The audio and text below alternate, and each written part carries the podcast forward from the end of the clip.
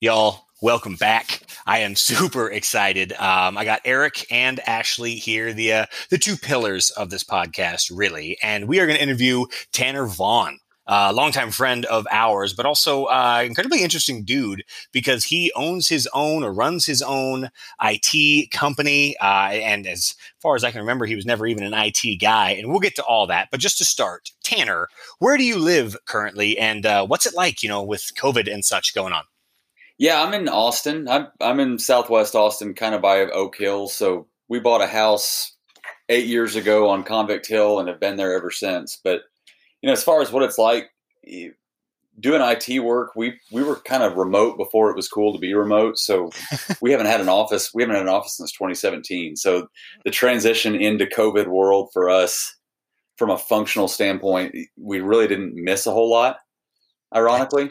That's crazy. Yeah, I, I had a question. I was going to ask you specifically. Yeah, yeah. In, in, a bit, we're gonna. I want to dive into that, but just to pull everyone in. I mean, Eric and Ashley as well. Like, what, what's the largest social gathering that y'all have been to recently? Like, what, what's the? You know what I mean? Like, have you done anything of any kind?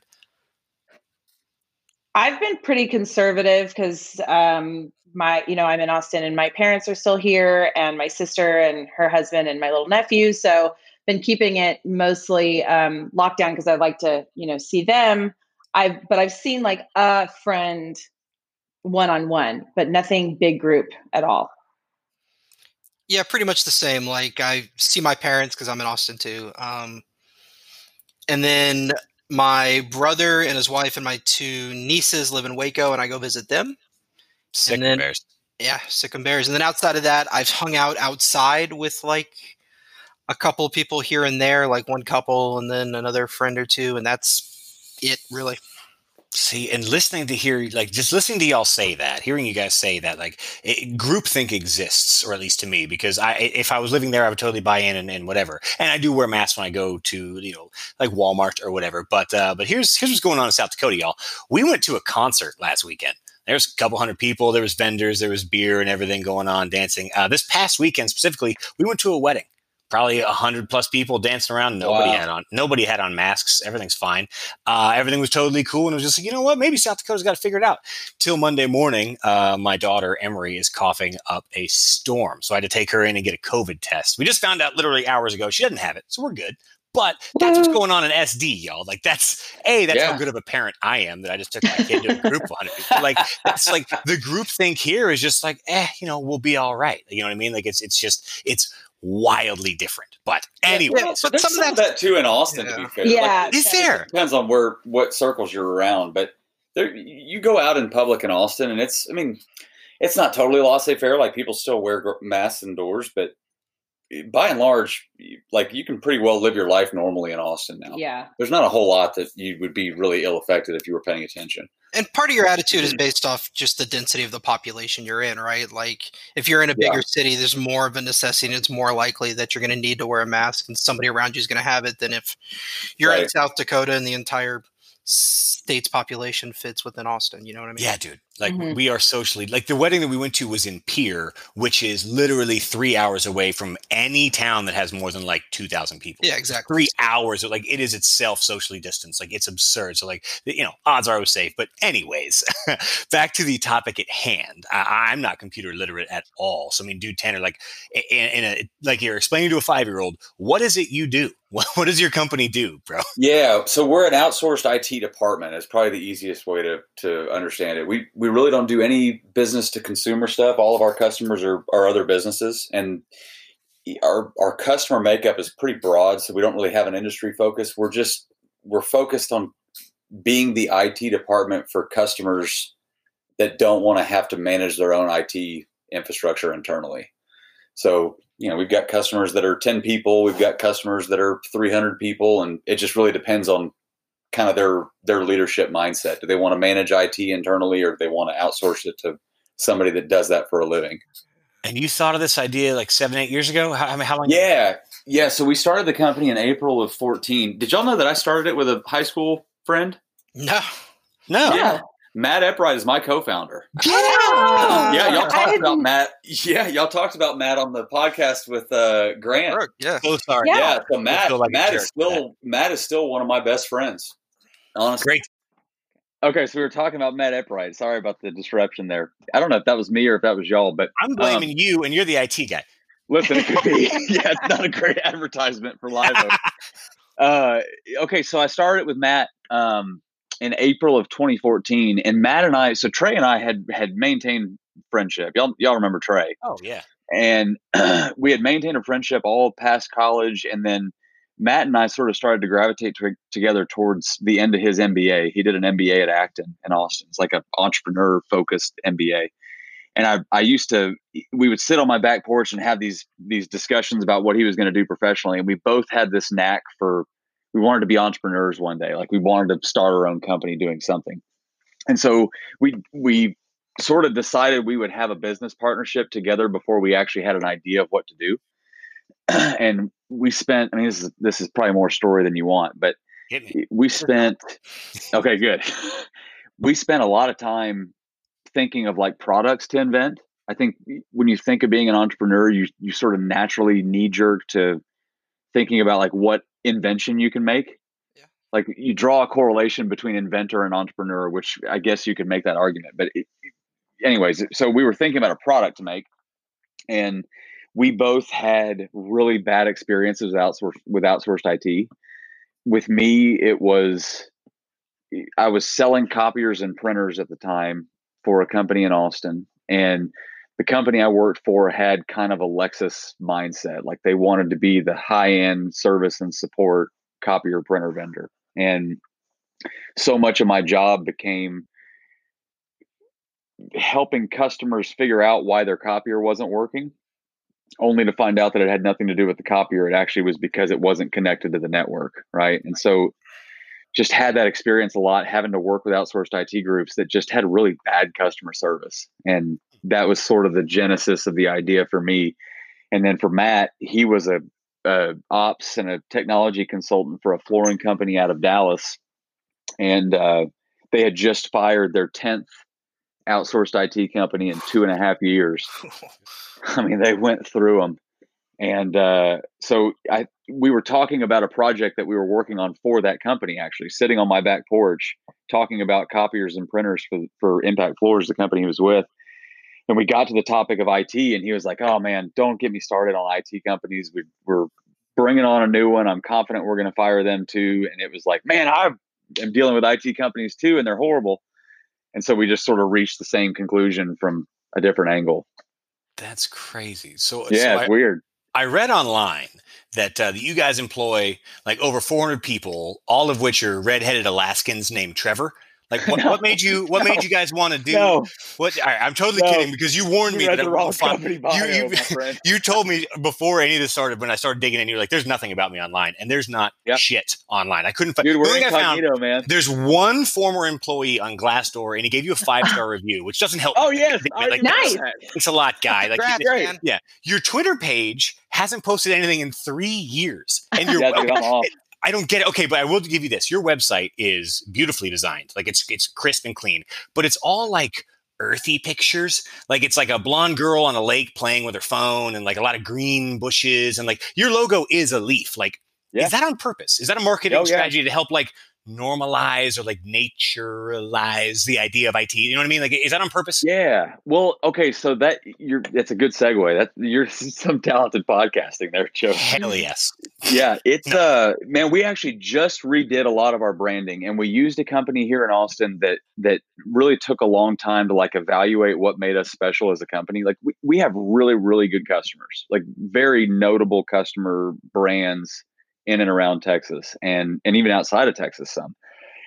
And when we when we worked with this marketing firm early on, they they did a really good job of evaluating why are you able to to attract these kind of customers and keep them really happy and then grow that sort of a customer base customer base as a young company. And so we did a bunch of customer interviews. Um, we did a bunch of brand sort of uh, what would you call it studying into our brand about what what sort of set us apart and that was the concept they came up with which I, I, really i bought into. There's a there's a balance if you look closely at the way the website is designed and the way the brand is designed there's a balance between the high tech element which definitely has to be there in our business but also a much softer element of of being approachable and Like they they made our tagline "Make IT Human" because it's you know the the thing that we recognize in our business, what kind of drew us into the business to begin with, was most outsourced IT companies spend 80% of their effort on technical capabilities and 20% of their effort on interpersonal skill. And we just thought it was backwards. We just focus 80% of our of our effort on the soft skill, how we deliver service to a customer, because really you don't have to hire an 80% technical person. You have to hire a 20% technical person because you can teach this stuff. You have to hire somebody that you want to have a beer with after work, right? Hmm. So that's sort of that's what we cool. built the business yeah. model around. Actually, yeah. was because actually you worked, you know, in, in IT for how many years? Because I'm gonna get it wrong. Like I guess nine now. Yeah. What c- compare that Tanner's philosophy to to your company? Was was yours? Did you present yourself in that way at all? Well, um, I think it's great. I think that's a, a, an amazing approach. And at the end of the day, what, no matter how big you are, you're you're just solving customers' problems. So you, it, as long as you can get to the root of what whatever the problem is, then you're going to be successful. I believe so. Um, that sounds fantastic. I have worked for, um, I mean, the company that I worked for previously, that I spent most of my time at the last eight and a half years was. Um, 80,000 people. So we're talking about, you know, this is a huge enterprise level corporate machine.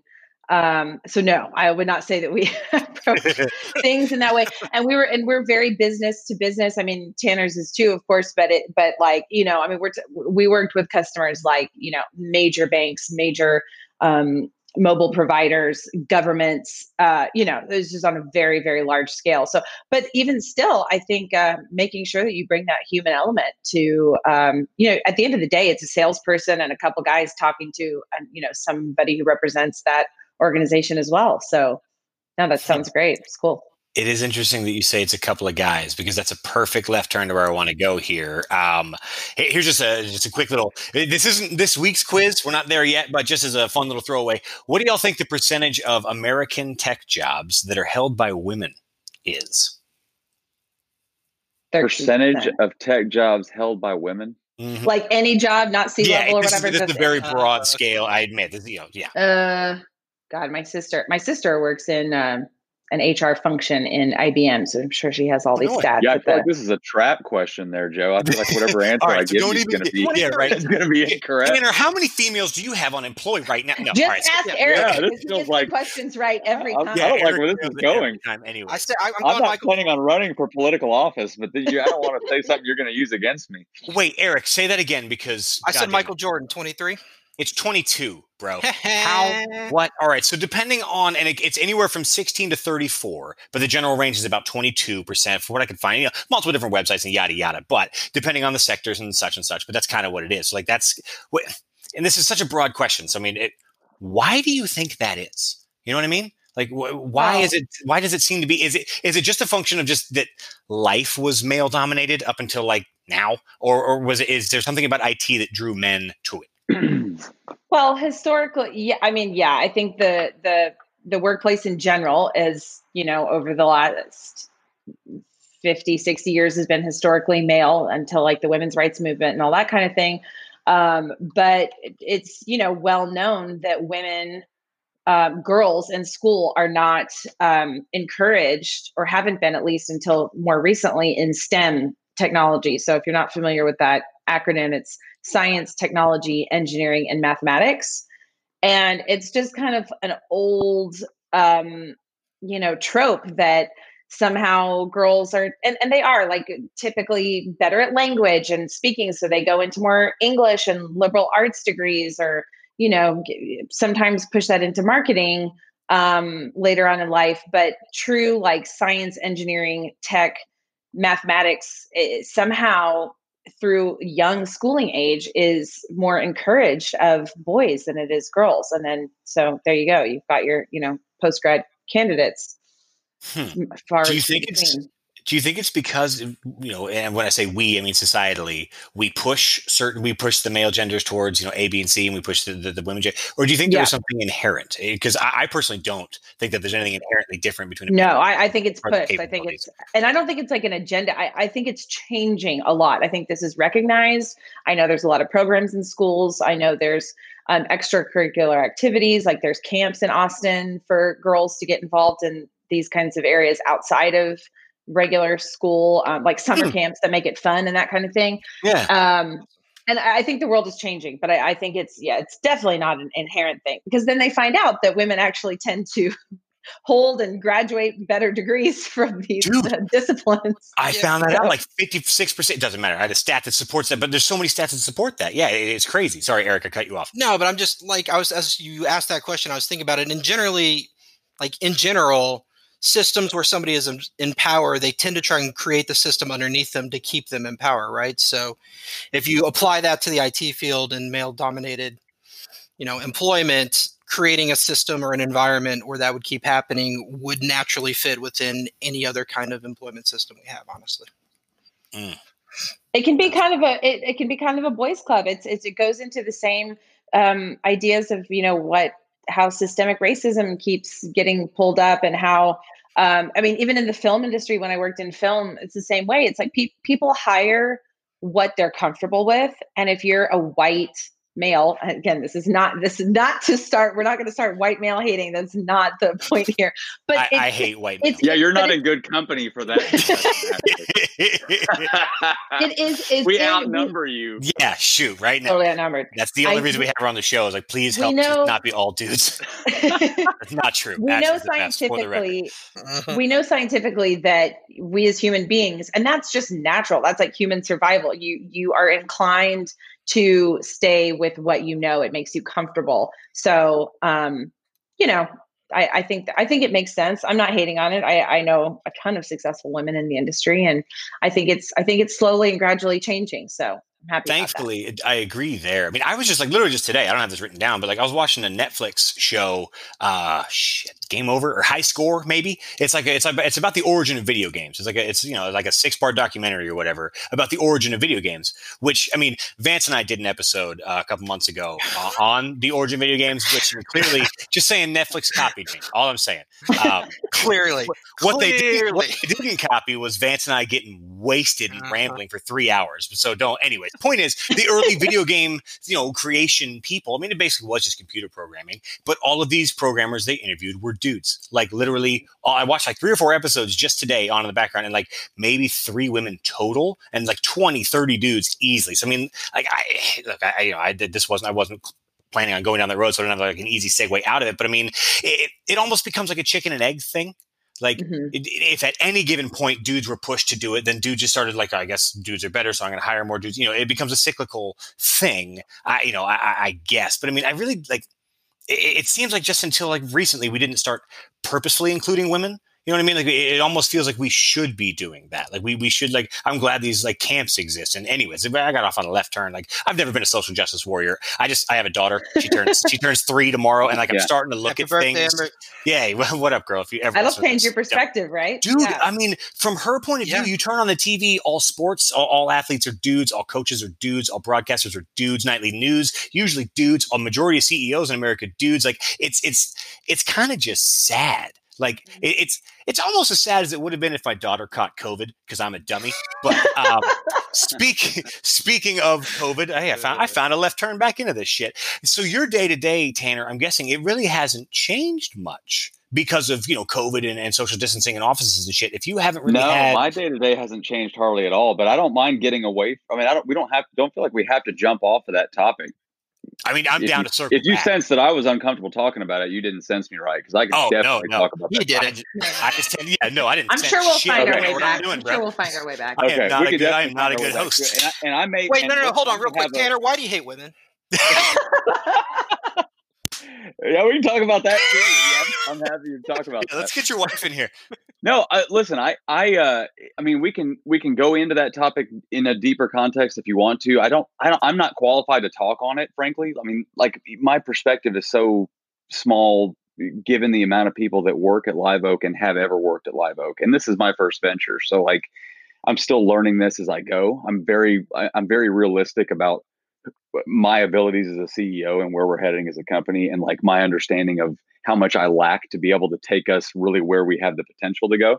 So like I'm still I'm still developing my own instincts for this myself. So what I say today and what I learn tomorrow, you know, maybe completely different. But you know, I I do think that I do think that there can be social momentum in an industry that leads it to be X dominated, and you can insert whatever you want to in X. So there's going to be industries that have a tendency to get more male dominated because they started off male dominated. Yeah. Okay. Mm-hmm. I also think though that you, there's a there's an element. This may be way more like like existential than y'all wanted to get into, but I do think that there's an element of men being a little more thing intensive in the way that they're wired mm-hmm. and women being much more people intensive. And and actually IT in my job it tends to be a perfect balance which I can get into. But for for men that are attracted to IT okay and given my sampling is my sampling. I'm going to keep giving disclaimers. But the men that I have come into contact with in IT are very they like the puzzle box thing. They like to mm-hmm. work with the gadget. There's something about that that personality makeup of somebody that's very high IQ that tends to be lower on the EQ scale, right? Mm-hmm. familiar with those two terms, IQ, I'm EQ? Not, I'm not yes. So IQ is what you know of, uh, intelligence quotient. It's somebody that's very thing smart. Emotional quotient is EQ, and that's somebody that's very people smart that has soft skill. Okay. So what you what you typically see, and this is no secret of ours. Like I tell this to, to prospective customers all the time. What you typically see in IT in general is eh, this is generalizing, it's painting with a broad brush, but we're being general. So you see this kind of brash personality, like IT. You've seen the Jimmy Fallon skit on SNL where he's your company's IT guy. Yeah. Yes. And he's like rude to people and tells them to get away. Like that's funny for a reason, right? Right. IT people personalities are not they're not they don't have a lot of soft skills sometimes you know? And i think that if you're looking at the gender differences from a biological perspective if you want to look at it even like evolutionarily if we want to go mm-hmm. there the the the evolutionary history of a human being would not have been that long where you'd have women being more evolutionarily predisposed to being nurturing. Mm-hmm for what the role was for a woman not that long ago. Mm-hmm. And maybe if it's on an evolutionary track, we're just not far, that far beyond that. So you may see women that are more attracted to nurturing fields like nursing, where it's very woman dominated. So tech, I think this was, you know, James Damore got in a lot of trouble for writing this in his memo, and and you know he he's he didn't have a lot of soft skill in how he presented his ideas, which got him into trouble. But the the concept there being yeah, there's probably some social momentum that leads an industry to being something dominated, and and to not acknowledge that is probably a mistake. Mm-hmm. But to also not acknowledge and celebrate some of the industries where women are very dominant, where their their sort of soft skill makeup that I don't have is like amplified, it's celebrated, and you know, I I uh, it's a it's such a danced around topic, and it doesn't really have to be like well, people can I, disagree with that all, all day long, and that's fine. But I like, like you take it. Oh, sorry. Go ahead. Go ahead, Ashley. Finish. Well, I like that you take it to that existential level because I think, um, I, as a you know very self-proclaimed feminist, which I don't think should be a scary or dirty word. A lot of people have no, feeling. I know, and but but people, whoever may be listening to this podcast on America's number one conservative one. Yeah, number one. Yeah. number one. yeah um, might get offended. You know, some people are weirdly offended by that term, but I think what modern day feminists really um, can can relate to what you just said that that biologically there are some um, capabilities that men bring to the table and that women bring to the table that are equally um, both important and should be celebrated for their differentiation. My yeah. only my only um, uh, kind of it's not even really a counterpoint but maybe addition to what you're saying is that in the IT world, um, absolutely what you said and the scenarios you described, I can completely agree with. But I think some of those soft skills, like for me myself, I so I'm a product marketing manager. So I work with a quite technical team, but I, you know, I I, I have to understand the technology, our new features, what makes um, you know the new releases all the bug fixes that go into it so i'm spending a lot of time with our engineers and our product managers but then i take that and i externally push the message to say okay this is what makes it valuable for our customers this is what makes it better than the last release um, yeah. that's You're kind a translator. of a, that i'm a translator very much so and i think that um, you know women and sort of the the people skills that you said you know even in it they can be so valuable in strategy, leadership yeah. positions, um, yeah, you know, management positions. And so even if it's if, if you didn't come out with a technical degree, like I didn't, I mean, listen to the previous podcast, I graduated from UT with a film degree and parlayed that into knowing what my skill set was and still having a being able to have a basic understanding of of the technology that I'm working with, but um, applying all those soft skills you know into i think women still have a place in that space for a lot of different amazing functions so i, I think that I, what you're talking about is actually something near to my heart and near to my my business model's heart if there is such a thing because the the okay so what we have noticed is we have a team of people that are sort of the first level of defense with a customer mm-hmm. like they are the translator group that takes the customer that doesn't understand IT, and they don't because they wouldn't need us if they did, right? Right. So anybody that calls us doesn't understand IT and they don't fully understand the problem that they're having. That's why they're calling us. So to have the first person that answers the phone be Jimmy Fallon mm-hmm. is a mm-hmm. huge mistake. Right. right? and what we have found is that somebody that's very high on the IQ scale, that's very low on the EQ scale, is not going to give the best first impression to the customer. They're not going to communicate very well with them. They're not going to take very good notes. They're going to belittle them, and the, the, the whole interaction is going to be bad for the customer. What we found is teachers have the best soft skill and they understand like okay i got to take this complex topic and I have to translate it into something that somebody that's not complex thinking can understand. And so mm-hmm. where I think tech hasn't caught up to this yet or they're catching up now. I mean, I I think in our business we're the only one that has a focal point on this, but what we're realizing is that the glorification of somebody that has tech wizardry abilities is really going away because everything is kind of self-service now. Mm. And so actually the the soft skill and the communication ability and all those things are more important to our business than somebody that can solve a ticket really fast. Does that make right. sense? Yeah. Absolutely. Yeah, and I think it's like in my company specifically now, we have usually it's the sales guys that kind of manage the first calls um, or i guess we, we have a support team it just depends on kind of who's their who their sales rep is maybe they reach out to a salesperson maybe they put in a support ticket and i think that there i think you're totally right i think there's always some kind of friction on that point where people can get easily frustrated they're they're not understanding that their, their advice um, that they've been given and there's this role and i don't know if you guys have that but that's um, more or less recent ish that's called solution sales or sales engineers that uh, yeah. Are, that's, a, that's a very particular role that i think is great where they have the tech knowledge but they do they're a little bit more on a sales marketing perspective and can kind of massage the the issue before um, you know it just goes straight to a you know tech guy who's just going through tickets on on a regular basis yeah. and may may get a little irritated too quick.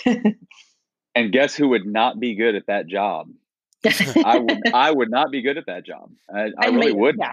No, me either. It takes somebody with that like innate ability to understand what this person's trying to convey and communicate it to this person that doesn't understand it and you know i don't know i i the the women in tech that i have seen that are very very good at their job are very very good at that piece mm-hmm. my sampling is small but but that's a really hard job to do by the yeah. way like mm-hmm. really hard so your Yeah. sampling might be small, but your experience is still valid, and that that's Yeah, the best part. And genuinely, I, I love that the two of you were able to have that discourse peacefully and and more importantly, educationally. Like I sat here and learned. Like that might be the best segment this podcast has ever had. I didn't say a goddamn word. Like that's neither. like, It's weird how like, that dude, worked out, huh?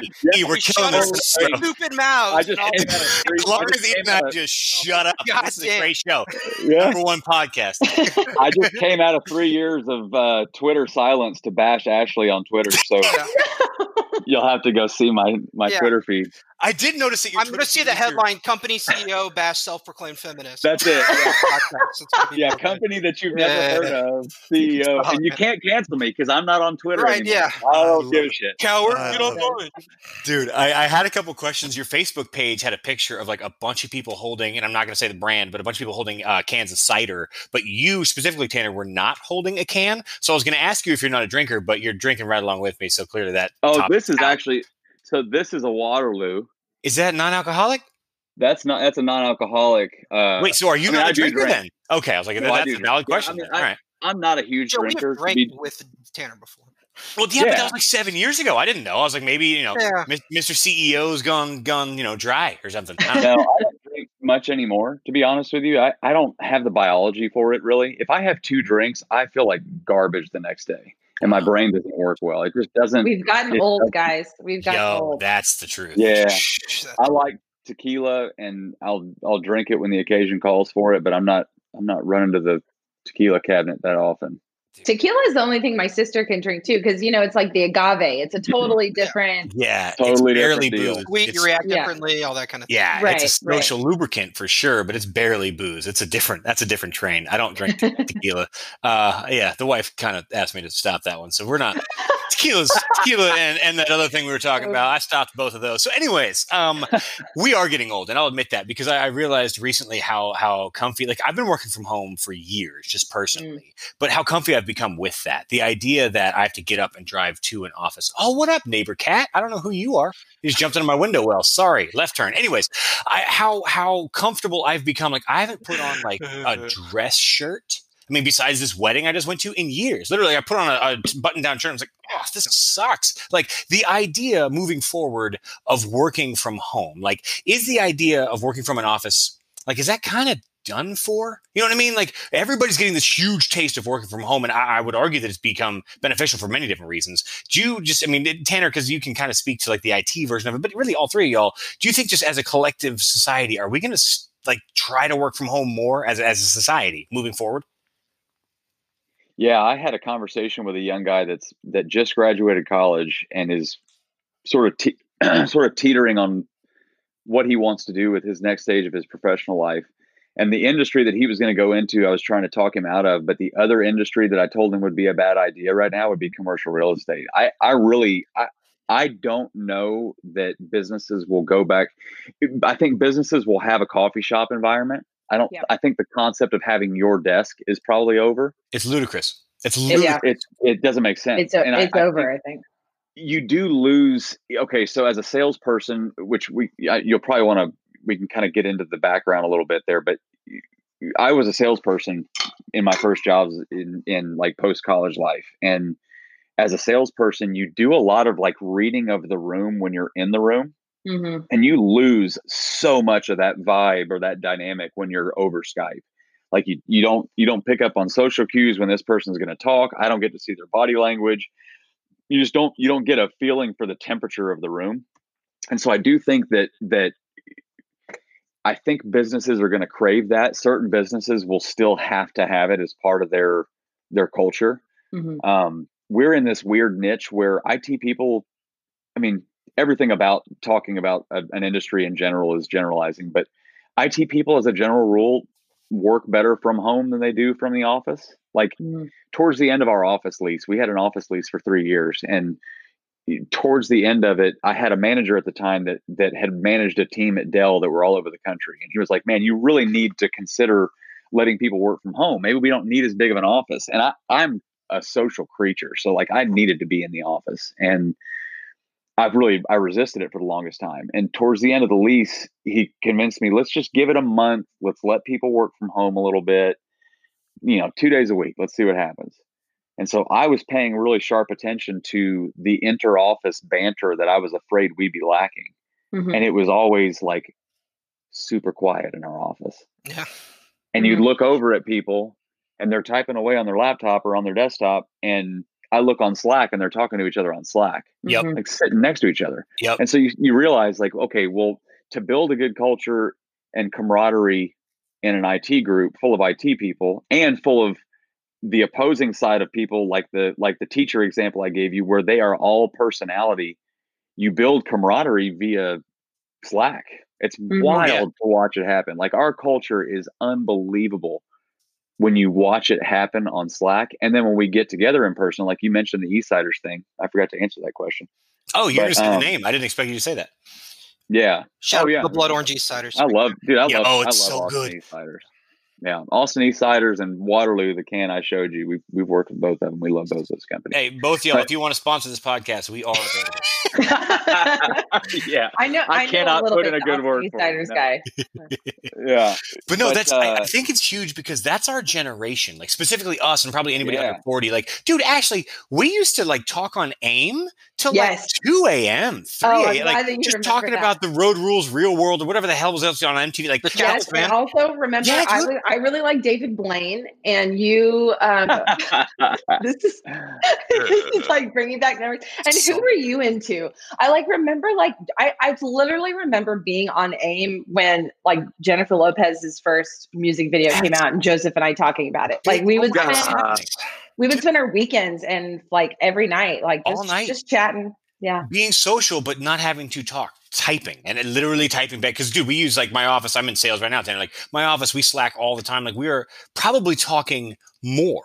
I, w- I would argue we're interacting more because i can literally be working and talking at the same time. Yeah. you know what i mean? Like that's whereas if i if you and i are actually talking i can't then be also looking at numbers and crunching numbers and then like make a joke right. You know what i mean? Like it's and maybe it's maybe it's just maybe it really is just our generation. We're, we're the first ones to have that technology, like socially or casually, like because we were doing it at like age twelve ish, thirteen ish. Like we weren't. Mm-hmm. At no point did I think this was going to help my professional life down the line. But now I can type like a hundred words a minute because we used yeah. to just do that all Isn't the time. Funny? Like, yeah, like you just it just never typing to... class, y'all. Yes, it was so oh, yeah. easy. It was Mavis so Beacon. Easy. I had the Mavis Beacon oh, typing. CD-ROM. Yeah, CD-ROM. yeah. So okay, so that brings me to this week's quiz. Uh, it's mostly about the idea of working from home, moving forward, or whatever. But uh, the title of this week's quiz is "Totally Obscure, Ridiculously Nuanced."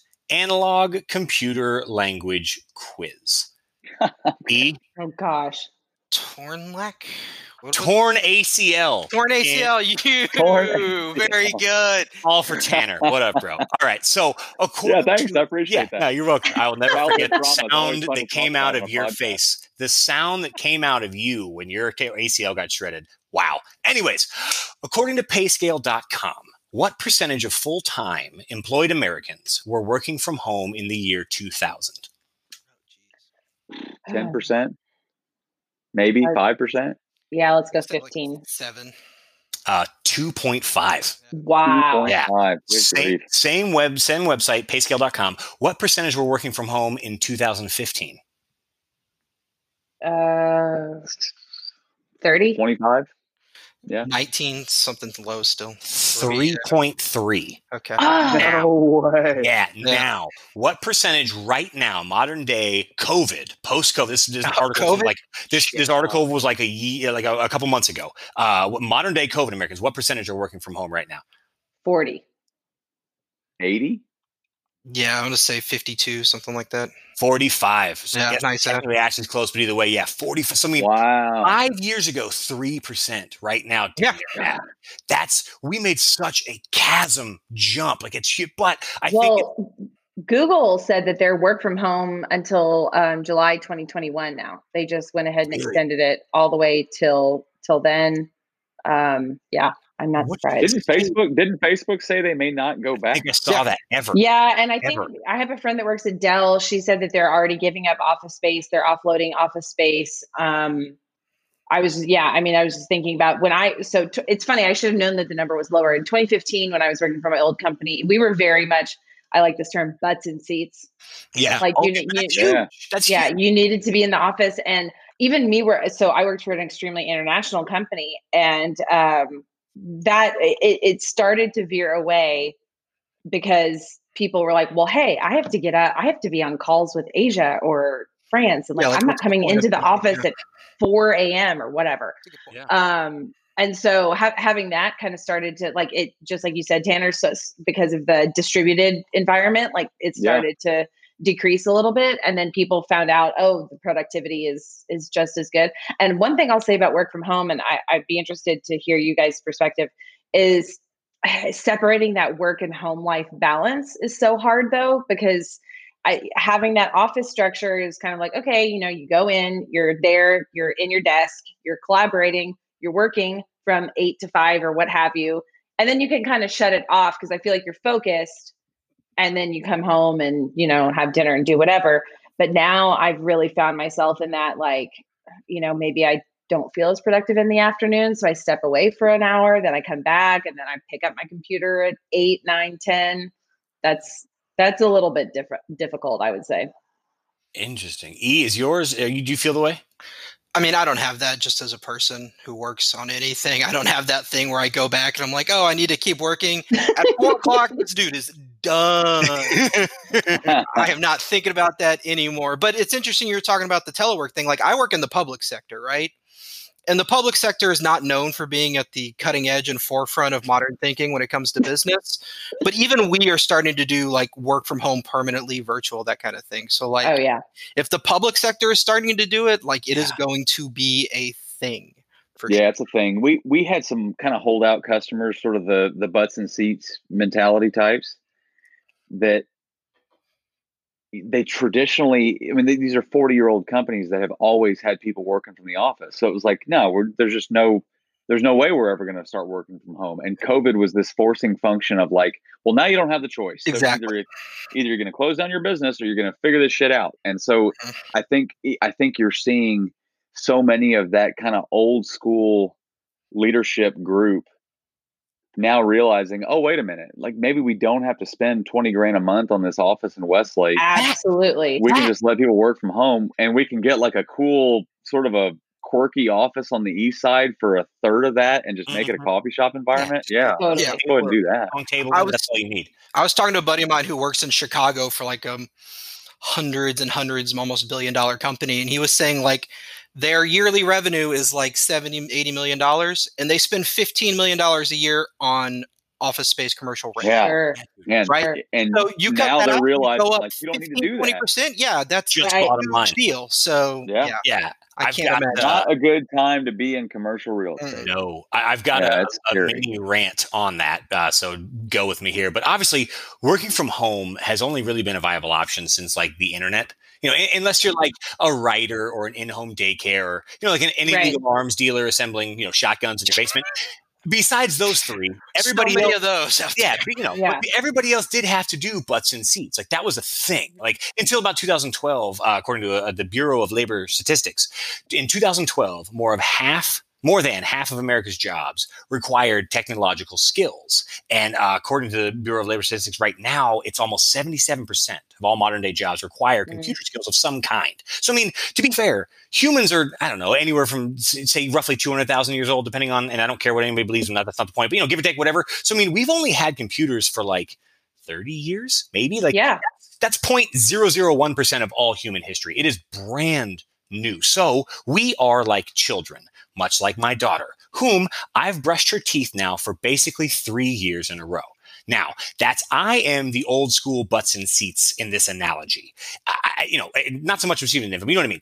700 ish days in a row, I've brushed her teeth. Last week, she suddenly said, I want to brush my teeth by myself. And my knee jerk reaction was absolutely not. I'm brushing your teeth. I'm, I'm butts and seats. Brush, brush, brush, brush, brush. And then I started to realize, why am I forcing this? It's actually easier for me once you learn how to do it yourself, and it saves me time. Whereas the butts and seats guys, it saves them money, much like the Chicago example. E like you say, it, it's it's actually better for everyone. Sure, it's a slow start, and sure, it's hard to get over it, and all that, whatever. But it'll be great in the future when everybody's so I mean, the stage we're in right now as Americans, or really worldwide, it's still so new. The people in charge haven't really, like, uh, you know, and, until they're forced to, they haven't really accepted that there's actually positives to that. Where there's plenty of data that, that, that a you're saving money, but it's also better for like the, your human being of a worker. It's better for their health and their well being. It's better for productivity. There's a lot. Of, I mean, there's a lot of Scrooge like bosses out there. They're going to hate this, but so many so many of these studies are literally showing that you're actually a better, more productive worker for people like Ashley that can come and go and get their, you know, I mean,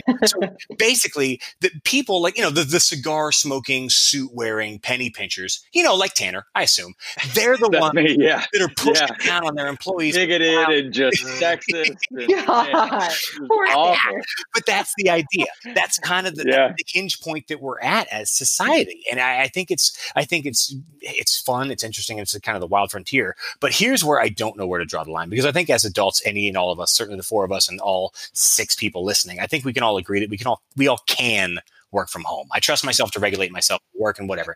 Here's the question though: How about kids in school? Because I don't know where to draw the line there. I don't know if a nine year old is ready to online learn all day. And I don't have any data here. I'm just going to ask because, Eric, you're kind of in the position where you might have some information here. What, what are your thoughts? What do you know? And what are your thoughts on it? Well, I do work in governmental oversight of schools essentially. So I do see a lot of this. And the data more or less says that, like, if you are under the grade of like five, you are not good at working on the computer. It's just not going to work. It's not going to help you. You are not going to advance as a human being, more or less, by doing that. And so part of the big problem, at least in Texas, is that in order for schools to get funding, you have to have attendance, right? So mm. your daily attendance at a school, that is what generates the amount of money your school gets. So measuring that in a virtual environment is exceedingly difficult. Ooh. Wow. Ooh. So the idea then is like, well, if you think about special ed kids, like how do you do a special ed course online, right? How do you do bilingual stuff online? Even is difficult too, right? Like all those kind of things. Um, occupational therapy, physical therapy, and then also, it's very important to remember that a lot of students, the only place that they can count on getting a meal is at school. Yeah, uh, that breaks my heart. That so much, and I hate that. So one of the first things that people did when COVID happened was figure out how to distribute lunches, right? Because they're like, look, even if we don't know what we're going to do with school, we have to feed them. God. So that is one thing they started doing, and then essentially, I do think kids are going to have to go back to school partially because of the funding, and partially because school is, in part, a social thing to where you learn how to deal with social situations and different people and all that kind of stuff. As much as you grow academically, you grow socially in school. And so you doing that online, even if your future employment is going to be virtual, you still need to have those social skills. Yeah, in those formative years. Exactly. Sure. Exactly. I think you could you could take that argument one step further too and say that physically and like the way somebody's immune system works being mm-hmm. not around other people is not mm-hmm. good for you like there's if you take your kids around other kids right now they're gonna get sick because they haven't been around anybody like they don't have any any immunity built up to anything so like mm-hmm. you have to have that time to build those things up socially and you know, physically too. And get chickenpox and uh, all of it. Like that's that's literally. hey, you got to get it. Now, is there? I think there's a vaccine for chickenpox now. I don't. Oh, is there? Get, uh, or is there? Well, you have kids. I don't know. I don't. I is there, oh, is there a vaccine for I would have to go now? wake up my wife to ask. There is a vaccine for chickenpox. I don't yeah. know if it's required for schools though. That's those are different things, right? Oh yeah. Like I don't know if schools if they're part of the immunization requirements or not. I probably should, but I don't. God, that's a Because when we were growing up, like you were encouraged to get chicken. Yeah, you were pox. supposed to get it because if you get like it when, when you're I older, it, yeah. Yeah, when I got it, I was like, my my mom like puts me next to my sister so she gets it, kind of thing. Right? Yeah, exactly. I just get it off like a band aid. Yeah. So I don't have like a great left turn here, but I mean, I kind of want to do circle back to like some of the some of the female issues or you know whatever that we were well, going. America's number one conservative podcast show. So it's important we pick out people, and I want to make sure we are coming at them right. yeah. But I mean, literally, like the, the, the, way the society is evolving, and I'm so glad that my daughter can come up in, in a time where where she can see, at least in politics, there's becoming like the, the quote unquote squad, you know, the, mm. the, the, women that are now trying to run the show, at least certainly hopefully get it back to a place like, actually, do you, and I'm, I'm only asking you because you are, you, you're the, you're America's number one most conservative podcast. You are the female voice. Yeah, uh, I'm the female voice. Congrats, you're the Ann Coulter of this podcast. oh I can't I, I wait for one day this to all get taken out of context. Oh yeah, it's yeah. be so good. You just put this in print; it's a problem. Yeah, yeah, exactly. Big yeah. problem. But yeah, I, I, would say actually you might be uh, the I, I, can't even say your name. I'm going to butcher it. AOC is all I can really AOC. Say. Yeah, I would say you're the AOC of the show. Uh, yes. Yeah, that's the highest compliment I've ever received. um, yeah, I mentioned I mentioned her. I, I told Joe I wanted to talk about this a little bit, and this is uh, like I, I love that it's um, I mean, even the way I'm going to preface it is just to her point totally and completely. So you boys, men, excuse me, men have probably not seen um, Vogue has a little YouTube channel where women who are usually models, actresses, influencers, um, you know, show their latest and greatest beauty tips. And AOC was featured um, a week or so ago. And for any females who are interested, or men for that matter, um, I encourage you to watch it. Actually, I would really encourage men to watch it because as she's basically Vogue sends these women a camera in whatever place they're staying, you know, staying at, a fancy like ring light, and they do their like makeup routine in the mirror and talk to you about you know whatever projects they've got coming up.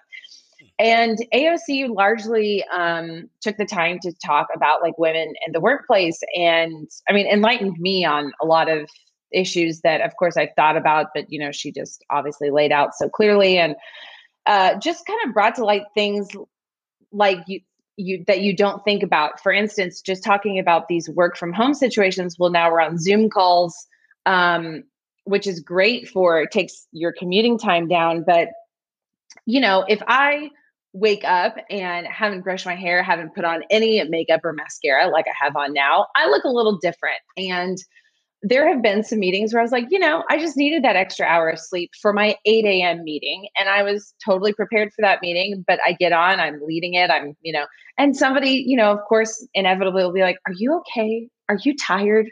and it's just like, it's, you know, it's, it's, those are the kinds of things that women kind of have to, so it's like, okay, then, you know, do I have to wake up that extra hour to shower, to curl my hair, to put on a face of makeup in order for somebody to not ask me those questions or wonder if I'm sick for this meeting? No, that's wow. Um, and then on top of that, you just factor into um, what's loosely called the pink tax, which is, you know, the the cost of makeup, the cost of usually women's um, dry cleaning like a blouse is more expensive than a men's shirt um, so if you you know if you are in a situation where you're going to an office and you have to put on a suit like you, just the cost of your suit getting dry cleaned versus a men's is more expensive and then um, you know take into account menstruation products you know ha- oh, yeah. sure you know have oh, you ever yeah. thought have you ever thought about leading a meeting while you're suffering from abdominal cramps that make you want to keel over.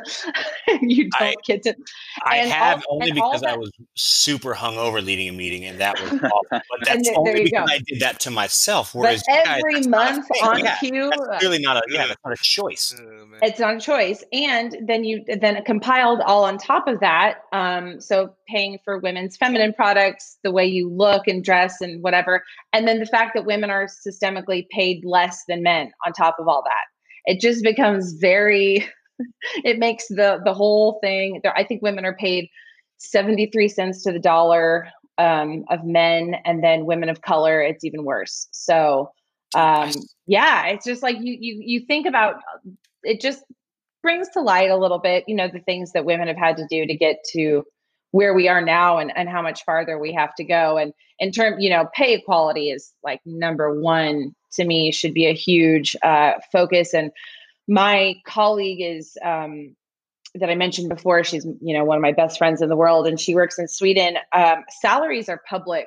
information, so just the way. Um, oh well, Eric's saying, yeah, his is too. So like government employees, but but people in general in in Sweden, your your your salary is public information, so it leaves a lot less uh, margin of error for people being able to skew, um, you know, people in the same position for different uh, pay scales on based on gender, which would be great. It's staggering that. that. that's still a thing. Like it, it, really, it really, it's it's amazing that that is still happening today. But I would only point out, as shit. I mean, no, it shouldn't be. Like, I, I can't believe I forget that we are still sexist and racist as a people. Like I fucking, I know. But I will point out as one thing, as America's uh, number one most conservative podcast, um, our POTUS wears a shit ton of makeup, madame. Let's just be clear. His makeup budget must be thousands Good. And his hair looks amazing. Can we just say that on record? amazing. But no, it, it's it's seriously like the, the, the other day because uh, Sarah still has to work. Uh, my wife still has to work in an office. And the other day, she literally woke up like a little bit late, and she was like, "Hey, can you do?" Because like we share responsibilities in, in the morning of like you know she'll either do breakfast and I'll get the kids dressed or vice versa, or whatever. She goes, "Hey, can you can Good you?" Well, I mean, come on. Uh, but no, so she literally was like, "Hey, can you just can you just take can you just do you know everything today because I've got to take a shower and do my hair?" And I was just like, "Oh fuck!" Like I do you know the amount of times I've woken up hungover as shit, not shaved, not done my hair, not done brush your teeth, shirt on. I mean, I've I've skipped teeth on occasion. I and just rolled to work and shirt, and nobody said anything. Literally, no. nobody said a word. Not there. You feeling okay? Not you look unwell. Nothing. Whereas if she did, she would absolutely get all that shit. Which is why I don't get it. I, I don't. It, my only question would be, I guess, if women collectively decided we're done makeup is done, hair is done. We're not doing it ever again. How long would no, it take totally. society to agree? We would just eventually evolve past it. Like, I mean, in six yeah. months, we'd all just be like, I guess we're all right. I guess that's, and, you know, it would just reset. You know what I mean? Like, it's not fair to say that you would have to do that to then get to, you know, you deserve the equality without that. But I wonder if that would be a thing. You know what I mean? Like, if we would just all control back. Yeah. Like, you know, well, and AOC spe- called out specifically that apparently there's been studies that show that women who do show up in full glam, if that's what you want to call it, hair, makeup, whatever, um, are actually paid more than women who don't. So then it's like, it's like, well, how, and that just, I guess, feeds into the patriarchy. Like it's, it's perceived as that's an, you know, an attractive asset that's then um, glorified and uh, rewarded in some way. And so the cycle continues. So it is, it's, it's, a, it's a weird thing to think about really when I'd you're just trying just, to do your job attractive people versus ugly people. I'd say attractive people probably get handed a lot more in life. But that's speaking, probably speaking as a as a member of the ugly team, we don't get handed oh, as good. much. but no, like your I, beard I, is beautiful. Yeah, what are you talking about? No, I would, I would argue that's probably a male and female thing. Like if you show up looking good versus you show up in sweats, I'd imagine you're just taken more serious. Like Do you, you think that? Fair enough. So it's interesting talking about that within the context of the IT field, right? Because. Mm-hmm I wonder if those truths hold in the culture of IT as much as they do in other cultures. Mm. What well, truth? I, I, think they do in a sense that like um and the the IT world is similar in the film world where it's just like it is so heavily male dominated. So right. I think I think it's kind of like what I said. I think it's um you know if you but although I and I almost kind of am counteracting my thoughts in my head double-edged sword. It just i guess it depends on who you're dealing with. On the one hand you know if you're dealing with a, you know classic male situation probably you know an attractive female is is going to garner a little bit more attention than one who's not. But then on the other side it's kind of like are you taken seriously then? You know it's almost the kind of like I don't want to say blonde bimbo stereotype, but you know, like if you show up looking like a Barbie doll, it's like, oh, is anybody going to take you seriously talking about analytics and numbers and technical, you know, criteria, whatever. Um, you're just screwed either way. yeah, it's it's, a like, weird system. I've had we, wonderful, created. wonderful managers and and and you know great experiences myself, but it yeah, but it's you know it can be hard. It's a weird system for sure. So Tanner, what do That's you hard. do to combat this injustice going on? yeah, yeah, yeah. There's a lot to unpack there. I feel like y'all are throwing me real softballs. I should have read the questions before I came in. That was a real mistake. I don't believe no, any I mean, look, on there. I, nah. It, no. Like like with everything that I've said thus far, like I, I give disclaimers first. My disclaimer is like I, I've got a my formal education's in marketing and my background is in sales, and I started a company in something that I had virtually no experience in. So like asking me to talk about gender pay gaps and like social dynamics and patriarchy, like I'm the least qualified person in the room to talk about it for sure. Mm, but no, like you're on the right podcast, yeah, my guy. Yeah, no, you're yeah, you're, yeah, good. you're about even. Good. But you know, there's eh, eh, there's a lot to unpack there, and and there's some of what what Ashley said that I would agree with. There's some of it that I think, like, eh, are you familiar with the? I think it's called Occam's razor.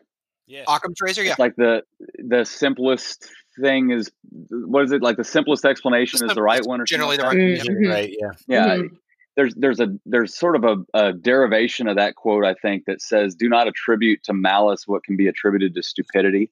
Mm-hmm and there's a certain extent of like and this can be this can be said of a lot of what's going on socially right now given also i don't pay much attention to what's going on socially but if we lead with grace first like maybe somebody asking if somebody feels well because they're not wearing makeup today and they have been for the last three weeks and they look different mm-hmm. and a dude that doesn't pay attention to to uh, makeup tutorials even though my wife makes them on instagram like that's probably somebody being stupid and putting their foot in their mouth and maybe not like a, a total remnant of the patriarchy. Or maybe it is. Like i look I, i'm not a, a no and that's totally fair cultural psychology both that was the thing yeah right? well and, and, sure and that's the thing is like when you're dealing with an individual mm-hmm. understanding that individual's intent and maybe leading with grace would probably do us all a hell of a lot of good yeah. you know and and and saying like br- trying to paint with broad brushes on social dynamics when we're still in such an infancy of like something as important as the scientific method right we're we just got these tools for how to figure out how to do things and like get our own biases and our own tribalism and our own like genetic predisposition has something to do with it too like getting those things out yeah, we should absolutely make an effort to do that. Like we should be constantly striving to improve on areas where certain people are put in buckets that they cannot escape. For sure, that needs to be focused on. But to not start that discussion by saying not everything is sexism or not everything is this guy is against me because I'm a white male or because I'm a black female. Like, if we can start by just talking to somebody face to face and saying, Ashley, I didn't mean to say anything about your the way you look today. I was making sure you felt okay. And understanding that like, man, maybe I didn't mean to put my foot in my mouth, but I'm an idiot too. So I'll put my foot in my mouth sometimes. I I just feel like we'd be a little bit better off, maybe. I don't know.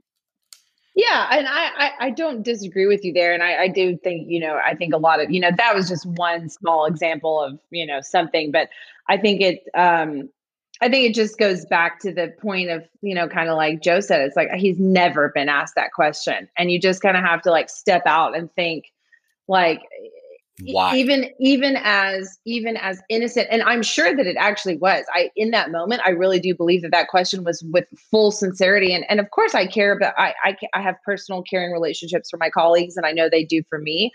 But you you know when you're somebody that experiences that kind of thing over time, it it starts to you know it can do those things where it, it creeps in like self doubt or you know when somebody eh, asks you that does that make you any less capable of doing your job? And it you know it's just it's it's it's compiled over time and that's what people who you know minorities i good god i mean i've had it there's i have nothing to complain about but you know just a small segment of you know what people i think who in suppressed or minority categories feel like um but but i you know but i hear you loud and clear and these i think as long these are why we're having these conversations right? And that's why joe's got us on this podcast is to kind of open up have the uncomfortable conversations hear from other people's perspective and uh, you know try to be better every day. That's all we can do right?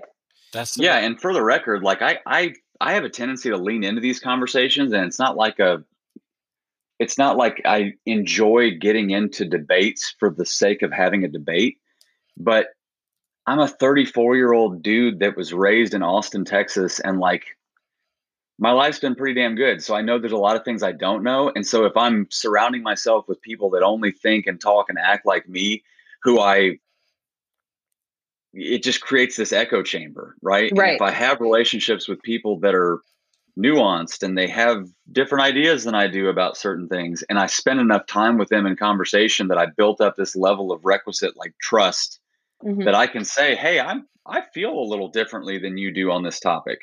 Let's explore this. And it can be done in a context where like if I start talking about females in tech I don't have to automatically like try to polish up my words so I don't get barbs thrown at me. Like Absolutely. if you go, I know all all three of y'all, so I don't come into this conversation like I'm getting interviewed on a on a news station by people I don't know. I'm right. talking to friends, and totally. If I feel open to talk about the ways that I might be predisposed to being racist or sexist or whatever, like mm-hmm. I have blind spots. It's the nature of a blind spot. Yeah. You don't see a blind spot, right? So I have to surround myself with a, a small group of people that I trust really intensely to say what where am I fucked up because I know for sure I yeah. am. Yeah. I just need to know that you know you're not going to judge me as a person for it. Oh like, God, that's the farthest. Yeah, I just like that you do enjoy leaning into these conversations. I think we all do. It's the four of us specifically, but I, I think that has a lot to do with honestly our our high school uh, yeah. being it, having daily God discussions as a child, at least for me, nurtured a, a, a desire to have more deeper conversations. Like I still enjoy talking sports and talking, you know, just bullshit pop culture, fine. Which I'm realizing I, I know less and less about pop culture every time I have these. Whenever Ashley and Eric know things that I don't, but I think we've been somewhat conditioned, or somewhat at least just opened up to the idea that there are real conversations to be had, and that's, in my opinion, where the, the best conversations eh, that's where it's the best subject matters that you know real information gets dug up. Like genuinely earlier when actually just you and tanner were talking like literally that's probably the best segment the show's ever had but it was real as opposed to just trading information and not really digging in. So so with that said and on purpose with that said uh, tanner do you mind if we dig into uh, a little bit of god talk sir I mean, as long as I can give my disclaimers, I'm good with any topic. Absolutely. I don't know shit about anything, so you can ask me anything you want. This is all just what do you believe? Because genuinely, I don't want to talk anybody into or out of anything as I know Ashley and Eric are on the same page. Except for Vance. Well, yeah, Vance, we are trying. we're still working collect. Are there off limits topics for Vance? Well, no, Vance is no. We're trying to convert him. We've all been trying to convert him. It's a, it's a joke, but and it's, it's mostly because you can't convince. Him. He's an atheist. You can't, you can't yeah, he is an atheist. Shit, you can't you can't change. Yeah, he could tell you the sky's red, and then he's going to believe for the rest. Yeah, and he's like, do agree to disagree. Yeah, that's fine. So, so with that said, uh, Tanner, you believe in God?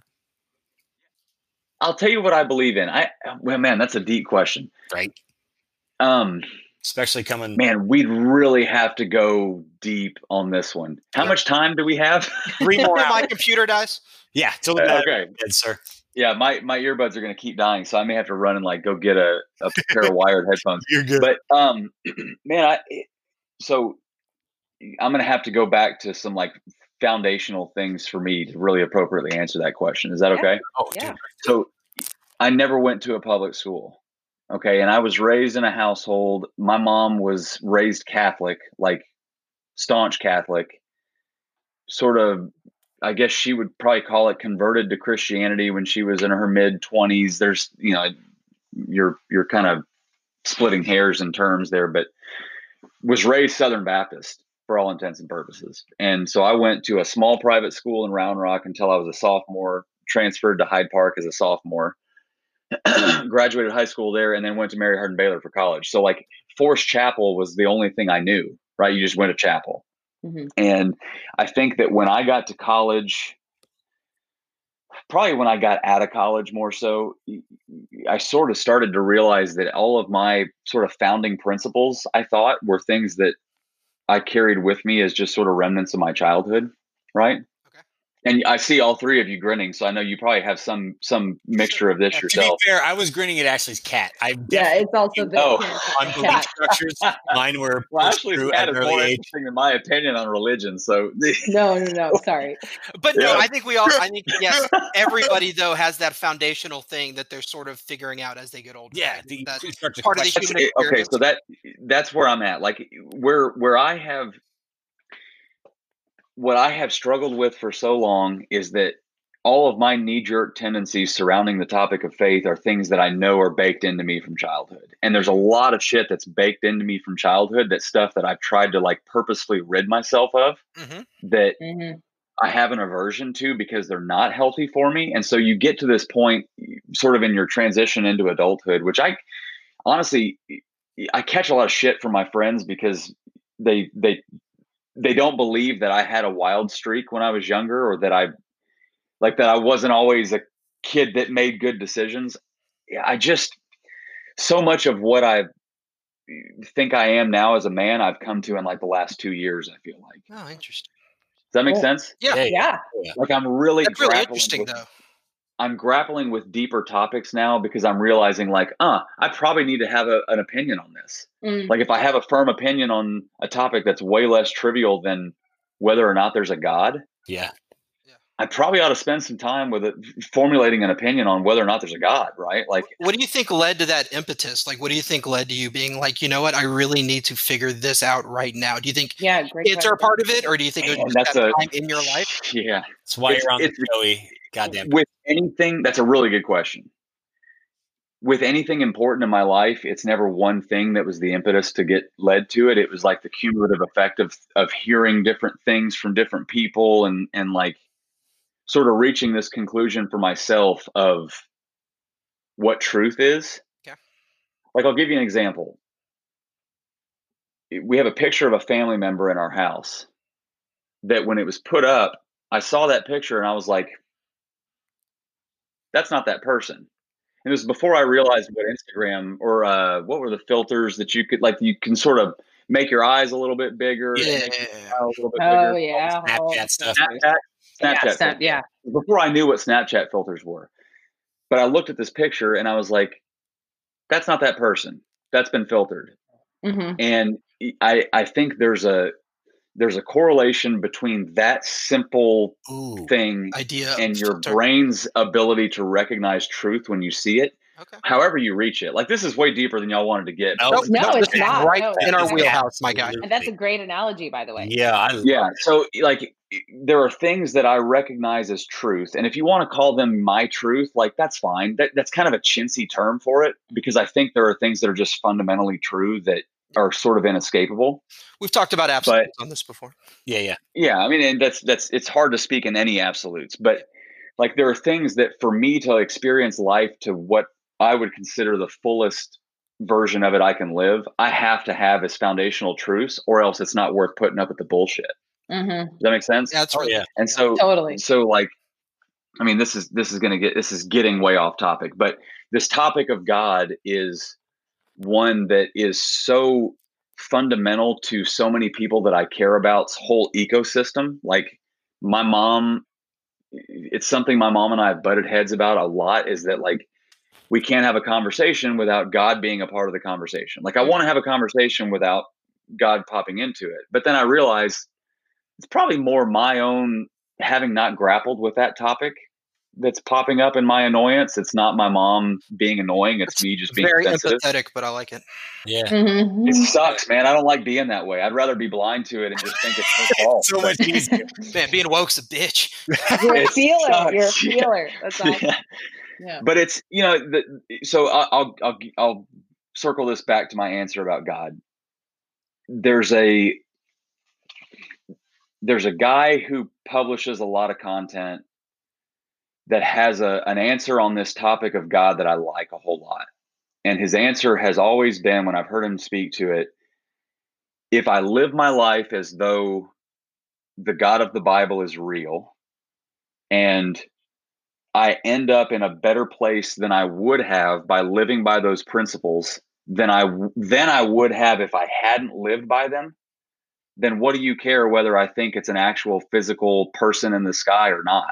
Yeah. Okay. Yeah. Like if it if it manifests itself in my life in such a way that the people I come into contact with are bettered for having come into contact with me and I'm able to do more good in the world, you know, even on a small scale, like running a small company, hmm if my position on God and the way that I live my life leads me into a direction that I'm better than I would have been if I didn't get to that point, then maybe I don't have to have a deeper answer than that. So that was like my foundational okay, like that's that. something I can get behind because there's like like it or not, whether you're militantly atheist or not, the artifacts we have in written text is the Bible. Mm. So to not just appreciate like the mysticism of this document that we have that's like older than anything else we know that's written down almost and that has you know sold more copies than any other book written. To not understand like at a at a at a historical level or an archaeological level mm-hmm. the how amazing that is that we have this thing and like maybe we should study it. Like let's let's pull all of the the bastardization of that document that some religions bake into it all religions. and just appreciate at a fundamental level the fact that we have a thousand year old document that we can read that has survived cultures coming and going and like maybe there's some truth in there that we can recognize like that instagram photo like maybe there's some concepts in there that if we really understand them even just at like a like a metaphorical level even if you don't take them literally if it ends us up in a better place for having looked at it that way then it has function. Like it it needs to be looked at that way. And that's that's not to say that that's not exclusive of other historical artifacts either. It's just like on the topic of god if that's the conclusion i reach that there's truth to be found in this document if you look at it a certain way and to just write it off as this old fairy tale book that you know has survived all that it's survived is kind of a reductionist way to look at it right Hmm. Yeah, if you just dismiss the enormous influence of this thing that has lasted and shaped people for thousands of years, then you're probably missing something, right? Yeah, and think about what we know today that we didn't know 10 years ago. Yeah. That we would have said 10 years said 10 years ago, there's no way. Right. Like hell in the last 6 months. Like Yeah. Totally. How much of what you know today is truth would you have told yourself 6 months ago was fucking lunacy? Exactly. Like right. a lot, right? Yeah. Mm-hmm. So to think that we know what the Bible as an artifact is or the significance of it to our species, like there's a lot of hubris in that thought, right? That's true. Like, I think we just we don't know, man. And then and then you get into topics like sorry to no no please interrupt you. No no, no no no go like on the God topic. Anybody that's ever done mushrooms as an adult I know we, we may not want to go here, but like I do. If you're if, if I'm not a person that that has been into drugs at all my entire life. Like it, it's something I've had a real aversion to because I think I probably have a, a predisposition to be addicted to things. But if you've ever done any psychedelic, like you you get to a point, even on something like edible marijuana, but you get to a point where you realize like man, for me to to have any firmly held opinions is really fucking stupid. Like there's there's so much going on that I have no idea about. And to not look at the whole world with that level of awe and like to be to be inspired by the fact that there's so much that I don't know and to let that lead me into conversations that make me uncomfortable that I know that I'm going to be better for having had the conversation like my life would be really dull if I didn't lean into that kind of thing, right? Yeah, bro. I love so, that for for two things. I, I, think Vance may have said it on my podcast. The first one that I joined was, um, it's just so amazing to see how much we've all grown and changed over the last what 15 years since we graduated. Yeah. yeah. 16 years, um, which is incredible. And then secondly, um, I totally feel you on that the not knowing is such a comfort to me. And as I got older, I got into that same kind of mindset of being really comfortable like I don't have to have this all figured out. I don't need to have all the answers and kind of letting that go is such a freeing and mind opening and really comforting um, experience actually. Oh yeah. yeah. I mean, there there's so few certainties. Like I need food, I need oxygen, I need water, I need shelter. Anything else, certainly in today's world, I could probably pull up my phone. God, yeah. Say I could pull up my phone and find articles that say you're right and articles that say you're wrong. Like there are yeah, man. certainties to then to take a leap to say, and I actually really appreciated because even though Dylan and I probably disagree on a lot of the details of the God talks we had last week, I appreciated that he said anyone that says that they're certain is kidding themselves, and mm-hmm. that that's the thing that I've been trying to get at with any and all of these God talks. And so far, everybody has more or less uh, admitted to that. That, like, look, to say that I know anything about the true nature of what God is, if God is, is a joke. But what what what well, is it wouldn't be called faith or religion if it was certain. You know what I mean? Like those words don't allow for that certainty. That's what intrigues me so much. It's the idea that we as Americans have this thing we call God or, you know, whatever. But every culture, pretty much the world over, since forever, has something that they call bigger than them. Mm-hmm. Why is that? Something about the species of humanity draws us to either want it to be true or think it to be true. Because even Vance admits, and he's the most staunch atheist I've ever met, he admits that he wants it to be true. He says if there is, if, if, if he could be, he would want to believe it. He just hasn't found any facts yet. And to be fair, I don't have any facts on the matter either. It's the idea that you would want it to be true is, is I think that the, the underlying arc of all of this. So Tanner, here's my next question, if you don't mind my asking. No, ask away. If you could open a door right now that proved anything you believe is right or wrong, that proves that either God exists or Jesus exists or Jesus doesn't exist or heaven exists or heaven doesn't, you could open a door and it gives you all of the answers would you open it? Man, I would distrust the person that tells me to open this door and it'll show you all the oh, that's, that's, I mean, oh. that's fascinating. Yeah. Good yeah, answer. I mean, that's a great it's answer. A fun, it's a fun exercise to go through. And like, I could say that if there's a shooter, you know, an active shooter in a building, like I'm going to act this way. Oh yeah, I'm going to open yeah. that door. Like I don't, I don't know. No idea it opens. It's, yeah. it's hard to say. I, I would say, yeah. I mean, I think that to to not pursue truth, mm-hmm. it's it'd be really difficult to not end up in nihilism. Exactly. Like this whole like this way of thinking that well, it just nothing really matters. Like when you die, you just go away anyways like it, it would be really hard for somebody like me to not end up very very nihilistic if i didn't believe in the concept of something being absolutely true right? But i'm also actually you mentioned something that i think is is spot on accurate to the way that i feel. The the fact that i don't know some things and the fact eh, i'm becoming more comfortable as an adult with the concept that there's a lot of stuff I don't know and I'll never know. Like I will never know for sure what's going to happen after this life for obvious reasons. Mm-hmm. That okay, I need to spend some time grappling with that topic so I I have a way to talk to my kids about it, you know, and and my friends about it and mm. you know, be able to bring up mushrooms in a conversation awkwardly and like I, I, need to I need to know what that means to me. Mm-hmm. Um so I can lead my family if nothing else, but also like to not think that there's such a thing as truth and that it's all you know there, there's there's no way to prove it so why even consider it to be true like there's a lot of shit i can't prove that i pretty I'm well know having, true i'm having like an epiphany now because i've done what four of these podcasts now joe hopefully more. and eric and mm-hmm. uh, i feel like with these conversations it's there's some kind of like theme that seems to run through all of our thought process. And i wonder if like if it's because we had that shared experience with hyde park that um and i i'm hesitant to even say i mean i'm just thinking like the things that we all grapple with or you know have come to moments of realization as adults um some sometimes i think you know because i've had those moments myself where i you know there have been things that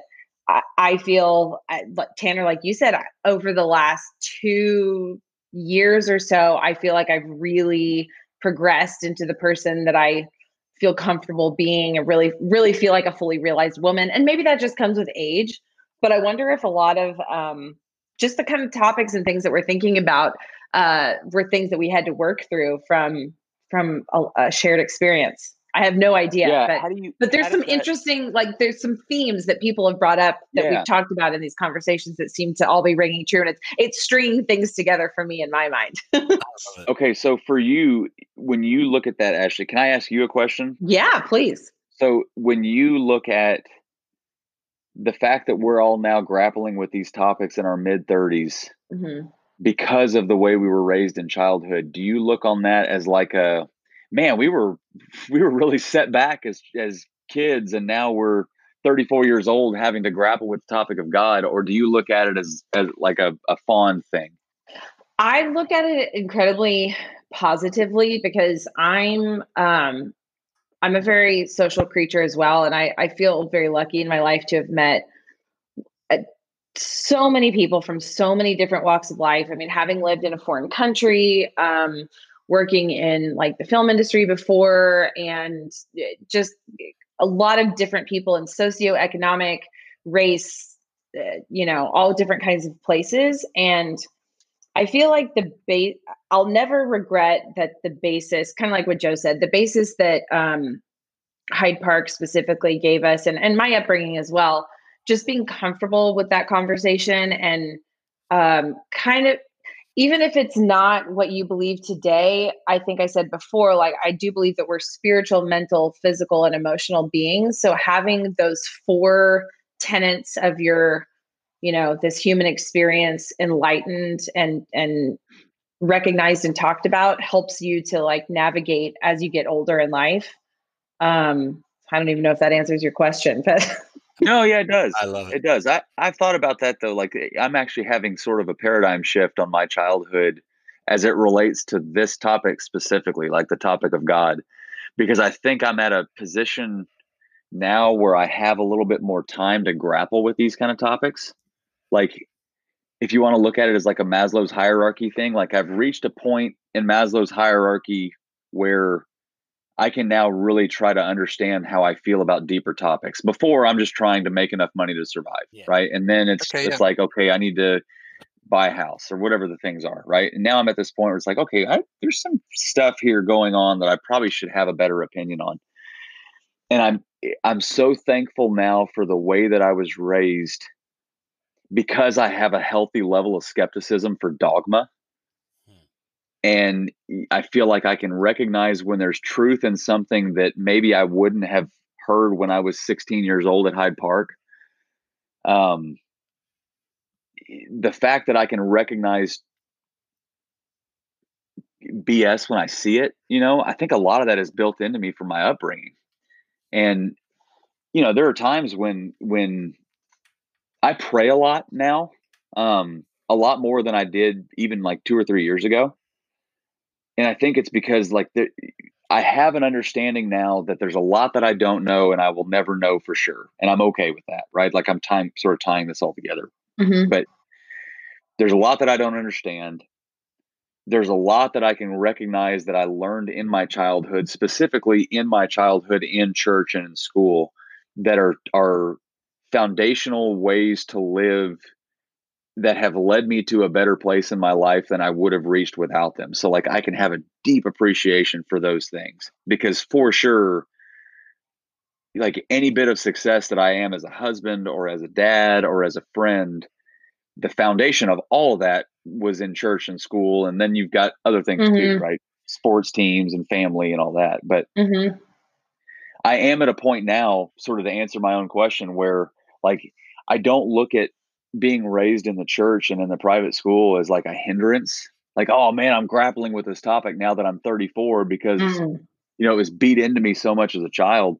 Now it's like, man, I'm I'm kind of glad that I got such an intense like pushing of one sort of version of Christianity. Mm-hmm. So that I can recognize in real life and in the way that my life plays out what I, I really don't want to become. Yeah. You know?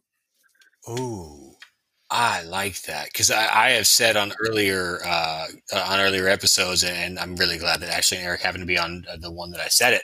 I, I don't know. I, I, have hesitated recently on should I raise my kids in the church or, I mean, in theory, in a, in a school like Hyde Park because I, you know, and Ashley said it as, as beautifully as could have been, and I'm going to butcher it, but showing children at an early age that there is light and beauty there, and there is something there, regardless of whatever it is. I'm sure there's plenty of people that have been raised in, in Judaism or Hinduism or, or Buddhism that have just been pushed in any one direction so far that you at least get to see that light right. you can eventually come back 10 12 16 years later and reformulate it on your own or whatever but you at least know that it exists i, I am that's that's what I've been grappling with day to day, every day. Literally the last couple years since I've had kids, the same thing. But uh, man, the way you just said it makes it sound and fucking combine it with Eric and Ashley. I need Vance on here. Somebody else has to push me against this shit because I'm falling. it sounds so. No, but even Vance did. It sounds. So, yeah, he, he, pushed back at the idea of it, and it's mostly just because you,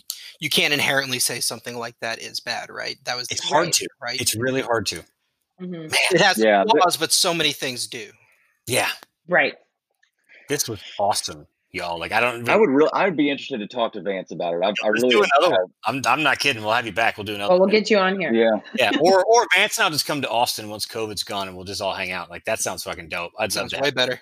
That here, would buy be some, anything else. commercial real estate. That's a great idea. It'll be very affordable. Oh man, uh, seriously, Tanner, bro, this was dope, man. I, I thank you so much for coming on. This was awesome. Um, yeah. Any uh, any final words? Anything else you want to push while we're at it? Do you do you, do you want to? Have we even said the name of your company yet? I don't know that we have. If you want to promote it, for, yeah, for our million. Well, yeah, I mean, if there's six people listening, you well, on America's number one conservative podcast, we support all small businesses, Number one. That's right. any kind, and so we would like you to promote it and for everybody to listening to use it. Yeah. Yeah, well, you won't find me on any social media personally, so there's no handles to give there. Everything that you found, Joe, is that's like the last social media I plan on doing. I, I'm on LinkedIn, so I guess that counts. But I did find your link. um, There's nothing there. there's not a whole lot there. I'm a pretty boring guy. There's nothing Like, funny, dude. I was wait, I was trying to create jokes out of nothing. I was like, none of this. yeah, Great. I, I deleted so much shit. dude, I, I've spent so much of my last like five years of life, really seven years of life, trying to make my world as small as possible because it's just it's more manageable for me at that level. You know, like let me get the foundational stuff really, really done well Mhm. before I go try to do big grandiose things. I'm, I'm fine starting there. So the company is called Live Oak IT Partners. Um, you know, we're based in Austin, but we serve companies all over the country. It, it, IT work just lends itself well to that sort of paradigm. So um, our website is goliveoak.com. And, you know, we're, we're sort of in a place right now. We didn't talk a whole lot about the business topic either. No, dude, uh, dude, fuck that. I'd much rather talk God. Are you kidding? This is I why you don't need to read the script, man. Yeah, everything else is just feeder to get their fodder to get to the God topic. That's that's where the reality. Yeah, I should have read the questions. I, I've been way more Half it wasn't on there, so Uh-huh, uh-huh. Okay, good. But uh, yeah, we're we're based in Austin, but we're growing quite a bit. I mean, COVID has been COVID has been a really interesting shift in the economy that actually we're one of the kind of beneficiaries of it. For no, like we can't take any credit for that at all. We're just sort of in the way of the wave, and uh, trying to figure out how to build a better surfboard as quick as possible. So we're growing quickly, but um, yeah, it's been it's been a really interesting seven years. Nice. Well, anybody listening, check him out. And if you've made it an hour and a half into this, uh, thanks, y'all.